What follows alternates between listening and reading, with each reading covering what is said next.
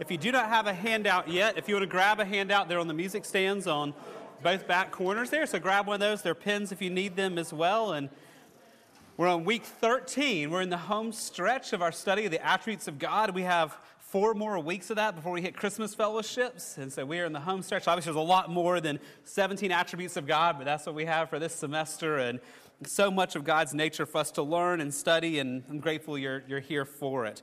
So thankful that William and Greg taught the last two weeks. They did a great job teaching us about God's nature, but I'm really thankful to get to be back with you guys tonight as we come to our 13th week. So I want to open us in prayer tonight as we jump in. So would you join me in prayer? Father, we are thankful that you're a God who reveals himself. That we don't have to guess who you are. We don't have to guess what your nature is like. We don't have to deduce all this for ourselves. The God that you've spoken in the pages of Scripture and you've revealed your character, your nature, your attributes to us. So I pray tonight we would not take that for granted. God, you fill our hearts with awe and wonder at the fact that you have made yourself known to us and you desire for us to know you, not for who we imagine you to be, but God, for who you really are. And so it becomes an attribute that honestly we don't think about very often. I pray that you would stretch us and just give us a sense of awe and wonder at your greatness tonight, Lord. We ask it in Jesus' name. Amen. Well, tonight you see there on your handout, tonight we're talking about God is jealous. Probably, uh, in my mind, one of the least talked about attributes of God, that God is a jealous God. Now, when we start talking about, hey, at church last night we talked about God's jealousy, people may kind of look at you really, really funny. And here's why. J.I. Packer is a great author and theologian. Look at what he says about this, this attribute of God. He said, The jealous God, doesn't it sound offensive? For we know jealousy, the green eyed monster, is a vice one of the most cancerous and soul destroying vices that there is, whereas God, we are sure, is perfectly good. How then could anyone ever imagine that jealousy is found in him? And that's a great question for us. If jealousy is such a vice for us, how can a holy God who is fully good and fully perfect be jealous and it be good? And that's what we're going to dig into tonight. And the friends, the reality is, I just pray God has revealed to us, we'll see in Scripture in a minute, that He is a jealous God. And we want a God not of our imagination. We want to know God for who He has revealed Himself to be in His kindness for us. Now, to get us thinking about this, I want to look at Isaiah chapter 48 there on the front of your handout tonight. Now, no, this text does not talk about God's jealousy, but it, the truth here is foundational to understand what we're going to see about God's jealousy tonight. Now, the context of Isaiah 48 God's people are in exile in Babylon. God's about to do unprecedented things, and God's going to raise up a pagan king to deliver God's people back to their land. And so, what you see here is God setting the stage, explaining what he's going to do. But notice as we read this, why God does what he does. This is so foundational to understanding the attribute of his jealousy. And I But notice Isaiah 48. This is God speaking. For my name's sake, I defer my anger. For the sake of my praise, I restrain it for you, that I may not cut you off. Behold, I've refined you, but not as silver. I've tried you in the furnace of affliction for my own sake. For my own sake, I do it. For how should my name be profaned? My glory I will not give to another. Now, before we turn the page, just camp out there for just a minute here. Why does God do what he does? Notice this phrase, it's repeated multiple times here for my name's sake. And then verse 11, for my name's sake, for my own sake. I mean, over and over in this text, God tells us he does what he does for his glory. He does what he does for his praise, for his own sake. That is what everything is built on. So, for us to understand tonight this attribute that causes people to scratch their heads, that God is jealous, we have to start here. Everything God does, he does for his glory, for his praise, for his fame, for the sake of his name. And so, we've got to start with that. So, now turn the page. And let's start thinking about the idea of jealousy. So, before we get to God's jealousy, let's think about how we typically think of jealousy. So, how would you define jealousy. And I gave you a picture to help us define jealousy as we think about it. There's a kid sitting there with his apple and fruit juice, looking at the kid next to him with the Coca Cola and the, I imagine, chocolate chip waffle right there. There's your picture of jealousy. What is jealousy? Jealousy is I want what you have and I hate you because I don't have it. That's really what jealousy is in our lives. When we experience jealousy, is we want what someone else has and so we hate them because they do not have it. Now, if you look up a dictionary definition of jealousy, the word they tie it with is the word envy. Jealousy is you're envious of what another person has. You're envious of another person's success. What you want, some, what you want something that someone else has. And so, in our English language, in our culture, jealousy normally has a negative connotation. And so that's why when we say, hey, God is a jealous God, we kind of like, oh, that doesn't sound right because our jealousy is like the jealousy in this picture. We want something that belongs to someone else. But the question is, can jealousy be positive? And the answer is actually yes. There is a good type of jealousy that longs to protect relationships.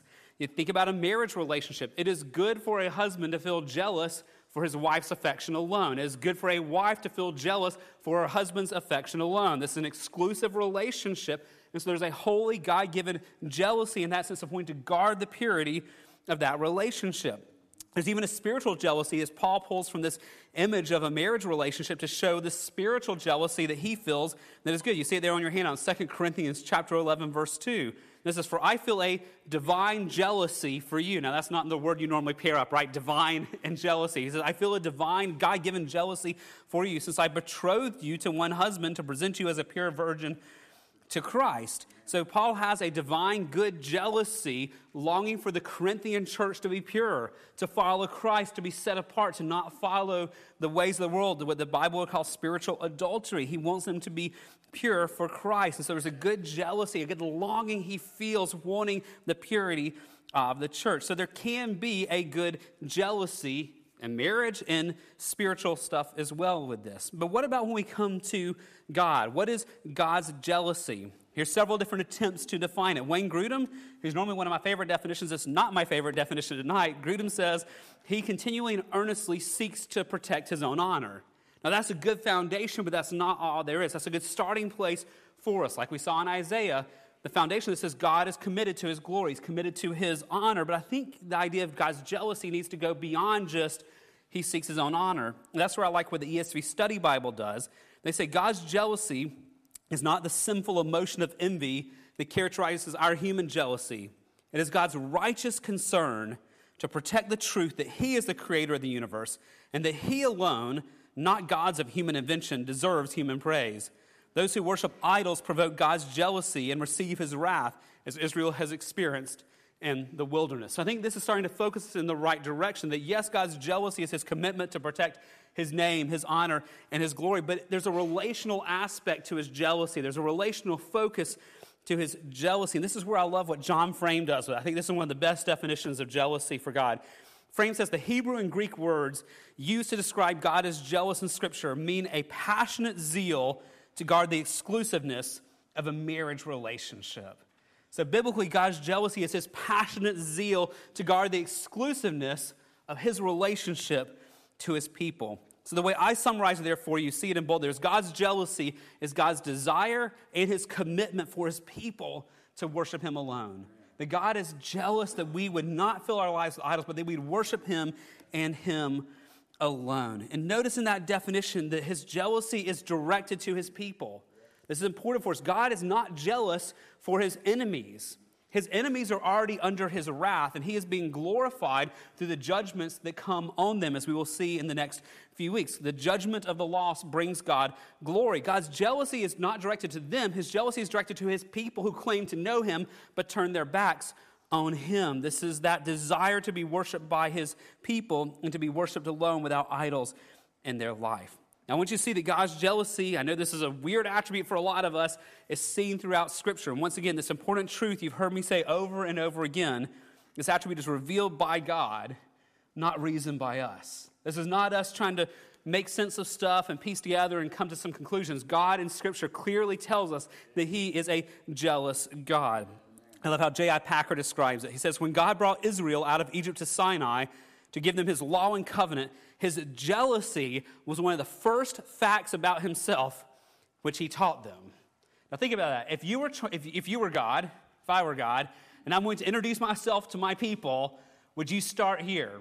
Wouldn't most of us start with, hey, I am God and I love you and I love your kids? And you know, we, that's where our culture goes, but that's not where God begins with this. One of the first things God reveals to himself to his people is that he is a jealous God. Look at Exodus chapter 20, verse 5. This is from the Ten Commandments. God says, You shall not bow down to them or serve them, for I, the Lord your God, am a jealous God. So he begins early in the Ten Commandments with this demanding the exclusive worship of his people. And he literally wrote this in stone. This was that important that God carves this into the stone and says, I am a jealous God. Now, he elaborates for us a little bit more just a few chapters later in Exodus 34.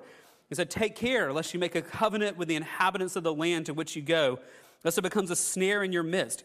You shall tear down their altars and break their pillars and cut down their Asherim, for you shall worship no other God. For, here's the big reason, the Lord whose name is jealous. Now let us sink in. One of God's names is jealous. For the Lord whose name is jealous is a jealous God. I think God knows we're dense and have trouble with this, right? So he repeats it. He says, My name is jealous and I am jealous. Why is this important? Because he says, Lest you make a covenant with the inhabitants of the land and when they whore after their gods and sacrifice to their gods, and you are invited, you eat at his sacrifice, and you take of their daughters for your sons, and their daughters whore after the gods, and make your sons whore after their gods. Notice the language here that God is describing people's idolatry and not worshiping him as whoring after false gods. God is a jealous God who is committed to his worship and his worship alone. So turn the page. You see in other parts of Scripture as well. In 1 Kings 14, and Judah did what was evil in the sight of the Lord. Now, what was evil? This was the idolatry under Rehoboam's reign here. They did what was evil. They did idolatry in the sight of the Lord. And they provoked him to jealousy with their sins that they committed, more than all that their fathers had done. Or Ezekiel chapter 8, this is a vision of Ezekiel some 400 years before Jesus came. And in this vision, he's transported to the temple in Jerusalem. And notice what he sees about the nature of God when he's given this vision of God in the temple. Here's what Ezekiel writes He put out the form of a hand and took me by a lock of my head. And the Spirit lifted me up between earth and heaven and brought me in visions of God to Jerusalem, to the entrance of the gateway of the inner court that faces north, where was the seat of the image of jealousy which provokes to jealousy. And behold, the glory of the Lord of the God of Israel was there, like the vision that I saw in the valley. Then he said to me, Son of man, lift up your eyes now towards the north. So I lifted up my eyes towards the north, and behold, north of the altar gate in the entrance was this image of jealousy. And he said to me, Son of man, do you see what they are doing? The great abominations of the house of Israel are committing here to drive me far from my sanctuary. But you will see still greater abominations. And so he gets this terrifying vision of God saying, I'm leaving my sanctuary here because the people are committing idolatry. I'm a jealous God, and they're not devoted fully to me. Look at Psalm 78 as well. Psalm 78. Psalm says, Yet they tested and they rebelled against the Most High God. They did not keep his testimonies, but turned away and acted treacherously like their fathers. They twisted like a deceitful bow, for they provoked him to anger with their high places. They moved him to jealousy with their idols. When God heard, he was full of wrath and he utterly rejected Israel. And we'll see this in a minute. God's jealousy leads to actions against his people. There's one other type of jealousy you see in Scripture, and I want you to see it here. There are times when God's jealousy is described in terms of Him being jealous for the protection of His people when the enemies assail them. Look at how His jealousy is described in Zechariah 1. So the angel who talked to me said to me, Cry out Thus says the Lord of hosts, I am exceedingly jealous for Jerusalem and Zion. The enemies are turning on God's people, and he's jealous for his people, and he wants what is right for them. And in Zechariah 2, similarly, thus says the Lord of hosts, I am jealous for Zion with great jealousy, and I'm jealous for her with great wrath. But lest we think that's just an Old Testament attribute, remember, God is the same God of the Old Testament and New Testament. There's such a wrong misconception today that God was a God of judgment in the Old Testament, a God of mercy in the New Testament. God does not change. We saw that early in our study. God is immutable, He is unchanging. So the God of the Old Testament is the God of the New Testament, the God of today. His character never changes. So 1 Corinthians 10 22, Paul says, Shall we provoke the Lord to jealousy? Are we stronger than He? Is in the context of warnings about our sin and warnings about idolatry. Shall we provoke? This means we can, as God's people, we can provoke God even today to jealousy. Now, friends, I realize those are probably not the verses in any of your devotional books in the last few months, right? This is not the attribute that we heard here on K Love or whatever Christian radio station that we listen to. These are not the verses that we run to, but these are verses of God's revelation that He gives to us because we need this truth about who he is. So let's draw some conclusions from those verses and throw in a few other verses. I hope you've already seen these as we've worked through these foundational verses. But the first truth here is that God's jealousy is directed towards his people. Again, this is so important. We need to let that sink in. Again, this is not towards his enemies, His wrath is directed to his enemies. His judgments are coming to his enemies. This is directed to his people who are called by his name. Friends, if you are in Christ, this means God feels a holy jealousy for you. James 4 tells us this. If you were with us when we studied James several years ago here at Gateway, we dug in on this one. But in James 4, James says, and he doesn't mince any words here, you adulterous people, do you not know that friendship with the world is enmity with God? Therefore, whoever wishes to be a friend of the world makes himself an enemy of God. Do you suppose it is to no purpose that the scripture says, here it is, he yearns jealously over the Spirit that He has made to dwell in us, but He gives more grace. Therefore, it says, God opposes the proud, but gives grace to the humble. If you were with us when we studied James several years ago, when it says He yearns jealousy over the Spirit that He has made to dwell within us. He's talking about our human spirit, that inner man, that inner woman, that inner person that lives forever, the part of you that knows God intimately. He yearns jealously for that part. He's yearning jealously for your heart and your soul. It means that He longs with intensity for you to worship Him alone, for you to adore Him, for you to abide in Him, for you to love Him, for you to obey Him. He feels that yearning over you and your inner person that He has within you. He desires for you to love Him and worship Him alone. He takes His relationship with you that seriously. So, this attribute is directed towards His people. Number two, His jealousy is specifically directed towards His people's idolatry. So his, his, his jealousy towards his people, specifically towards their idolatry. Now, what is idolatry? One of the best definitions I found came from the International Standard Bible Encyclopedia. And here's what the ISBE says Idolatry originally meant the worship of idols, or the worship of false gods by means of idols. But it came to mean among the Old Testament Hebrews any worship of false gods, whether by images or otherwise, and finally the worship of Yahweh through visible symbols. But ultimately, in the New Testament, idolatry came to mean not only the giving to any creature or human creation the honor or devotion which belonged to God alone, but the giving to any human desire a precedence over God's will. Now, circle that, highlight that, mark that one right there. There's a danger for us in thinking that, oh, I don't bow down to a statue. I didn't build a golden calf. I don't have an Asherah pole in my backyard. I'm okay. But idolatry in the Bible, in the New Testament age, is any human desire that we give precedence to over God's will. That means, friends, the reality is there are idols in my heart and there are idols in your heart as well. So when we start thinking about God's jealousy to the idols, this is not for us to be like, I'm glad I don't have to deal with that. So we very much have to deal with this because James 4 God yearns jealously for us to worship Him and Him alone. And there are things in my heart this week and things in your heart this week that we love more than God. And He feels a holy jealousy for us to not love anything more than Him. Whether it's money, whether it's material things, whether it's our reputation, whether it's our careers or academic success, whether it's the opinions of others, whether it's our own families. There's so much that can even be good that can become idols that we desire and love more than God. And so God still feels jealousy towards his people. So turn the page there the top of page four.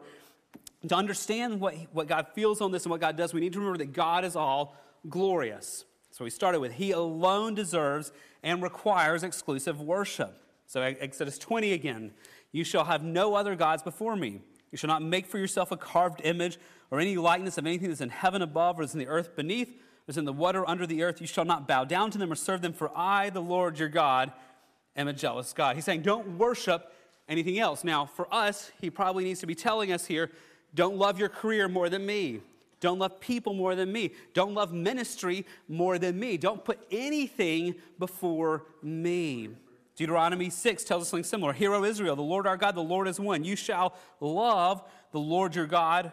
Is that big word there, with all, with all your heart, with all your soul, with all your might. God is saying, my, you have to love me supremely more than anything else in your life. Therefore, his jealousy is directed towards his people when they fail to do that. When I love anything more than God, God feels a holy jealousy in that. When you love and pursue anything more than God, God feels a jealousy towards you, his child. Number three, that flows from that God's jealousy is often accompanied by judgment and discipline. Jealousy is not just a feeling, it's expressed by God as well. You see it's in the Old Testament and the New Testament alike. Deuteronomy 6 You shall not go after other gods, the gods of the people who are around you, for the Lord your God in your midst is a jealous God, lest the anger of the Lord your God be kindled against you, and he destroy you from all from off the face of the earth. You shall not put the Lord your God to the test, as you tested him at Massah. You shall diligently keep the commands of the Lord your God and his testimonies and statutes which he has commanded you. And so you see the seriousness which God takes when his people turn their backs on him to go after the other idols. And friends, as followers of Christ, though all of our idolatry is paid for by Christ on the cross, when he said, It's finished, all the idols of my heart got paid for on that, God in his love for us still disciplines us for those idols in our life. He still will discipline us and pursue us to free us from the idolatry of our heart. That's why Hebrews tells us, For they, that our parents, disciplined us for a short time that seemed best to him, but he, God, disciplines us for our good, that we may share his holiness. So God takes our exclusive worship of Him so seriously that He will, in His love, discipline us to free us from those idols of our life so that we worship Him supremely. This uh, also, number four, leads us to see that it's very good for God to be jealous. Whereas jealousy is so bad for us, it is so good for God. What's the difference here? It's where it comes from. Notice our jealousy comes from envy. Remember that picture a few pages earlier? I want what you have and I hate you because I don't have it. That's where our jealousy comes from. And I love how one of my, you've heard me say before, one of my favorite Psalms is Psalm 73, Psalm of Asaph. And notice how Asaph realized his sinful envy in his heart. He says, Truly God is good to Israel, to those who are pure in heart. But as for me, my feet had almost stumbled. My steps had nearly slipped. He was saying, I was going down a sinful path. Why? For I was envious of the arrogant when I saw the prosperity of the wicked.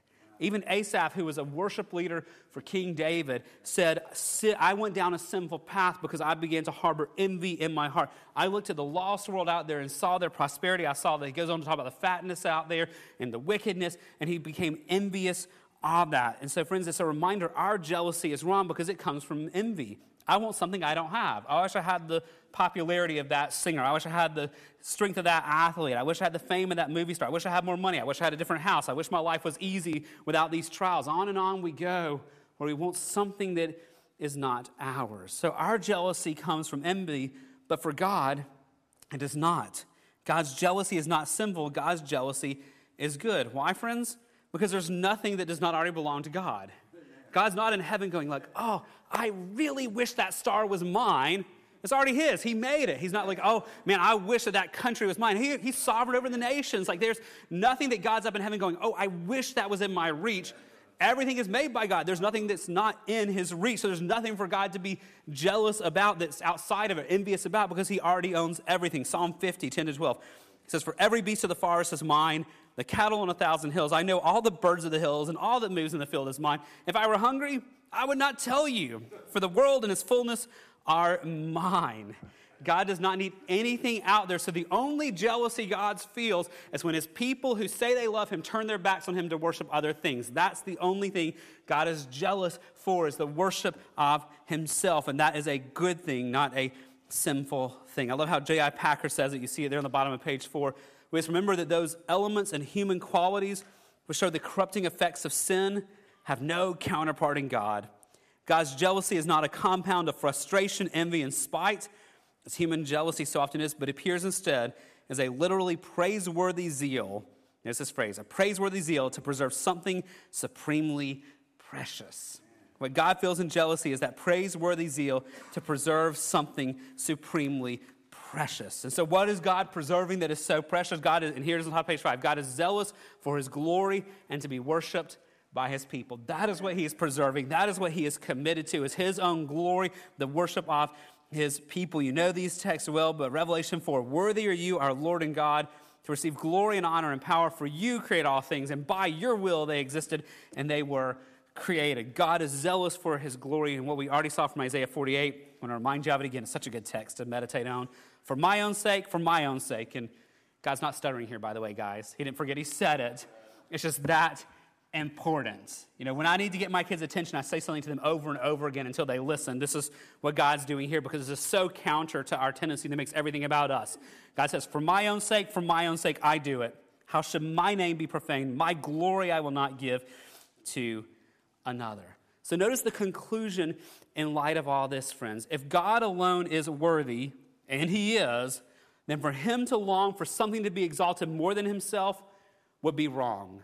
There's nothing more worthy than God. There's nothing more pure than God. There's nothing more holy than God. There's nothing more glorious than God. And so, for God to elevate us or anything else above Himself would be so wrong because nothing else deserves the place He is. That means God's jealousy is good because He alone is good and worthy of all praise.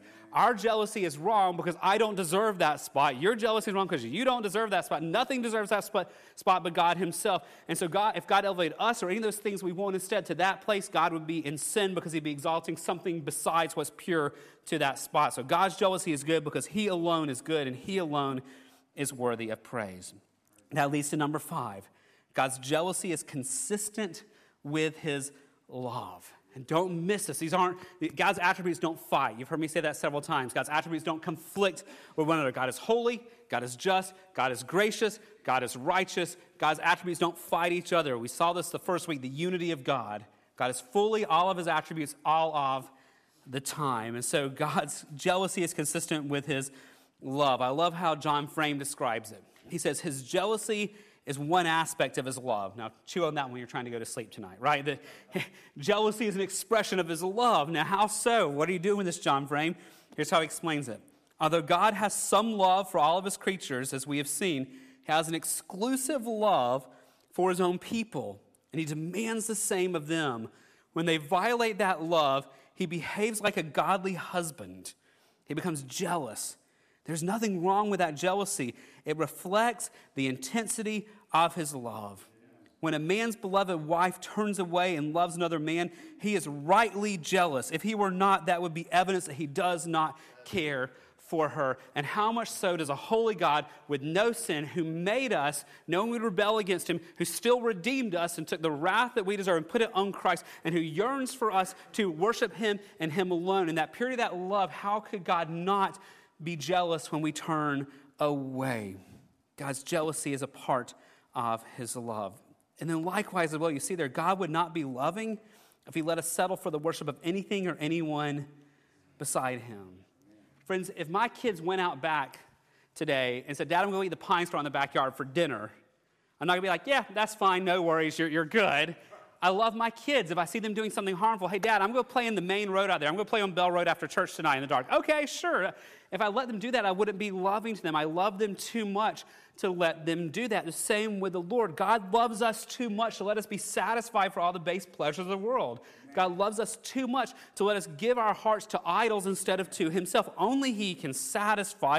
And so God loves us too much to leave us in our idolatry. It says here on your handout God knows we find the most joy when we're satisfied in Him. Therefore, God's jealousy is also love because He demands we worship Him alone for His glory. You hear me say this all the time and for our joy.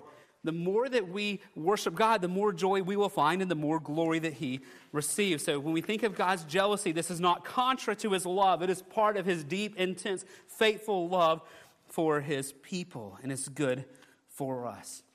So, how does this attribute change our daily lives? If we think about God's jealousy, how should this shape my life tonight and tomorrow? How should this shape your life tomorrow as we think about the fact that our God is a jealous God? I want to suggest just three things. Number one, it should lead us to be jealous and zealous for his honor. We should be jealous and zealous for his honor as well. This is a communicable attribute. Think all the way back to the beginning. And communicable attributes are the ones that God does not share with us. He's omnipresent. I will never be omnipresent, right? Well, there are things that is unique to him that he does not give to his creation, but there are attributes that he shares with us in part. These are communicable attributes. And so we're to be jealous for him. Now, the clarity here for us we're not, this is not communicable that we're to be jealous for our own honor. It's not us being jealous for our own namesake. This is us being jealous for his namesake. We're to have, we're to be jealous for the same thing he is jealous for. And that's his glory, his renown, his fame. Now, if you want a fascinating example in Scripture that's not preached often, that's probably not in our devotional text, it's Numbers 25. Now, before I read it, let me give a quick disclaimer here. We're to copy the attitude here not the action, okay? This is Old Testament Israel. This is a very specific situation here of them being a theocracy of God's rule, specific situation of the temple here. This is not saying, hey, the pastor told me to go kill people who dishonor God. That's not what this is about here, okay? This is the heart for God's fame that we need to do. And now, the context here is Israel was under the judgment of God. They had given up to the idols of other nations, and the words of Scripture, they had hoarded themselves after these other idols and the people of other lands. And so there's judgment that God has brought on his people to bring them to a place of repentance. And as the people are trying to deal with their sin, notice what happens. Numbers 25. Behold, one of the people of Israel came and brought a Midianite woman to his family. In the sight of Moses and in the sight of the whole congregation of the people of Israel, while they were weeping in the entrance of the tent of meeting. So just pause right there. This is a mockery of the Lord. God's people are repenting for their idolatry, and a guy brings a woman in who's an idolater and takes him to her tent to have relationships with her in there and does it in a very visible way that's a mocking of God's people and God's rules. When Phinehas, the son of Eleazar, the son of Aaron the priest, saw it, he rose and left the congregation and took a spear in his hand and went after the man of Israel into the chamber and pierced both of them, the man of Israel and the woman, through her belly. Thus the plague on the people of Israel was stopped. Nevertheless, those who died by the plague were 24,000. And the Lord said to Moses, Phinehas, the son of Eleazar, son of Aaron the priest, has turned back my wrath from the people of Israel, and that he was, notice this, he was jealous with my jealousy among them. Now, again, this is a specific situation that we don't copy his actions here, but we copy his heart here. That he was beside himself, that God's name was being mocked. He was beside himself, that someone was mocking the holy God and was bringing judgment on the people of Israel. And so it says here, he was jealous with my jealousy among them. This is not the Israel's assessment of it. This is God speaking here. This is the Lord saying he was jealous of my jealousy among them. So I did not consume the people of Israel in my jealousy. Therefore say, Behold, I give to him my covenant of peace, and it will be to him and to his descendants after him the covenant of a perpetual priesthood, because he was jealous for his God and made atonement for the people of Israel. And so, again, that's not our normal kids' Bible story, right? That's not the one in most of our devotionals. But you see the heart of a man who could not stand seeing the holiness of God mocked in front of people, and he took action because he was jealous for God. That's what we see in 1 Kings 19. I've been very jealous for the Lord the God of hosts. I love how J.C. Ryle describes it. He says, Zeal in religion is a burning desire to please God, to do His will, and to advance His glory in the world in every possible way. It's a desire no man feels by nature, which the Spirit puts in the heart of every believer when he is converted.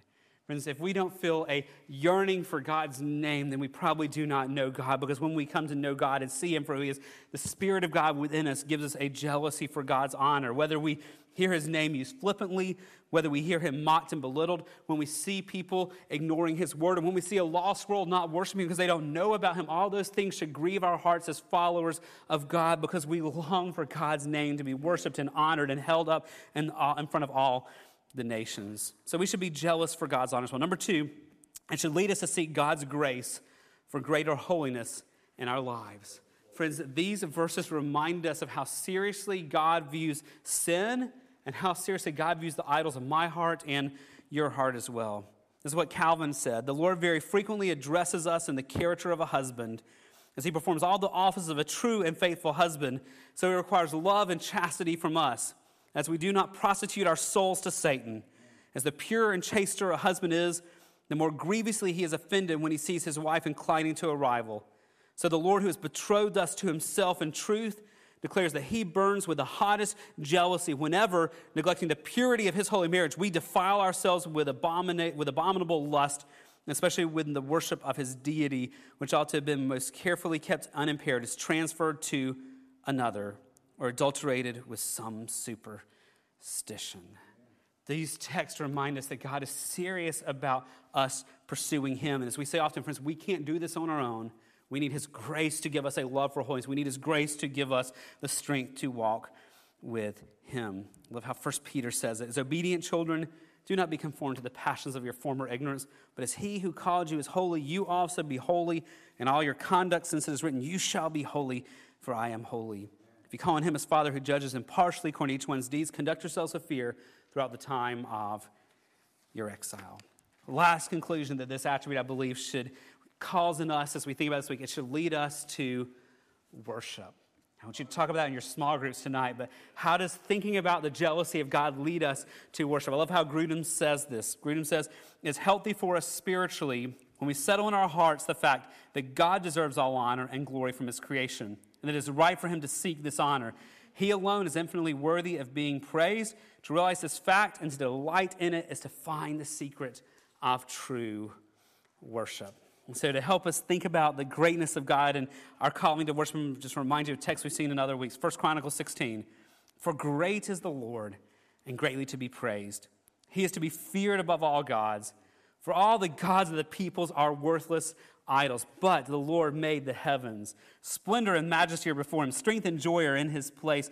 Ascribe to the Lord of families of the peoples. Ascribe to the Lord glory and strength. Ascribe to the Lord the glory due his name. Bring an offering and come before him. Worship the Lord in the splendor of holiness. Tremble before him, all the earth. Yes, the world is established. It shall never be moved. Let the heavens be glad and let the earth rejoice.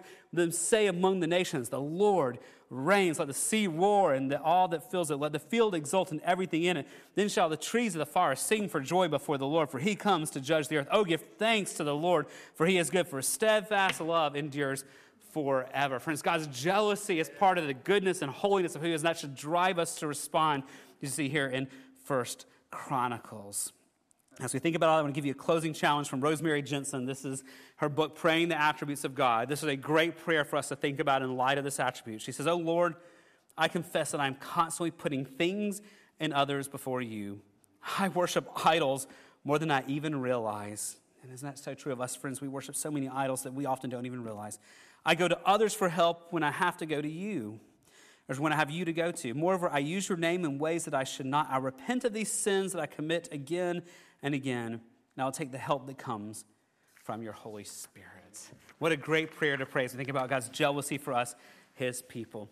So, as you go to your small groups tonight, here's some things I want you to think about. First of all, have you heard God's jealousy taught?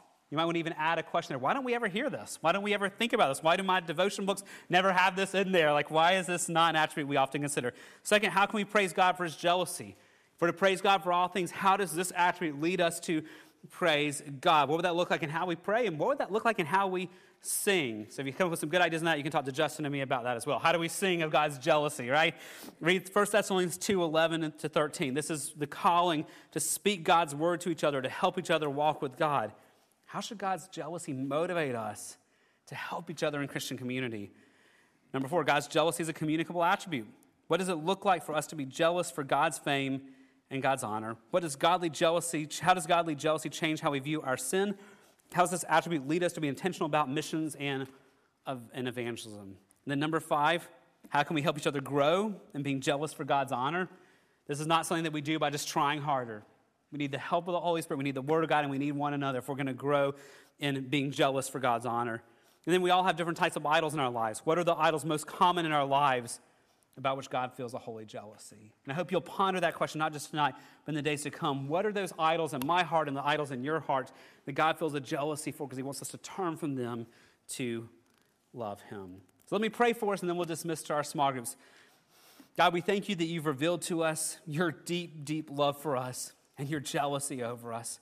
And I pray, Lord, that as we think about that tonight in our small groups in the days to come, that it would lead us to a place of worship of your greatness. I pray it would lead us to a place of taking seriously sins of our hearts that perhaps we are excusing. But most of all, I pray that you would fill us with awe and wonder, that you yearn for us to abide in you, that you yearn for us to know you and to run to you every moment of every day. Give us grace, or we can't do that on our own. So we need your help.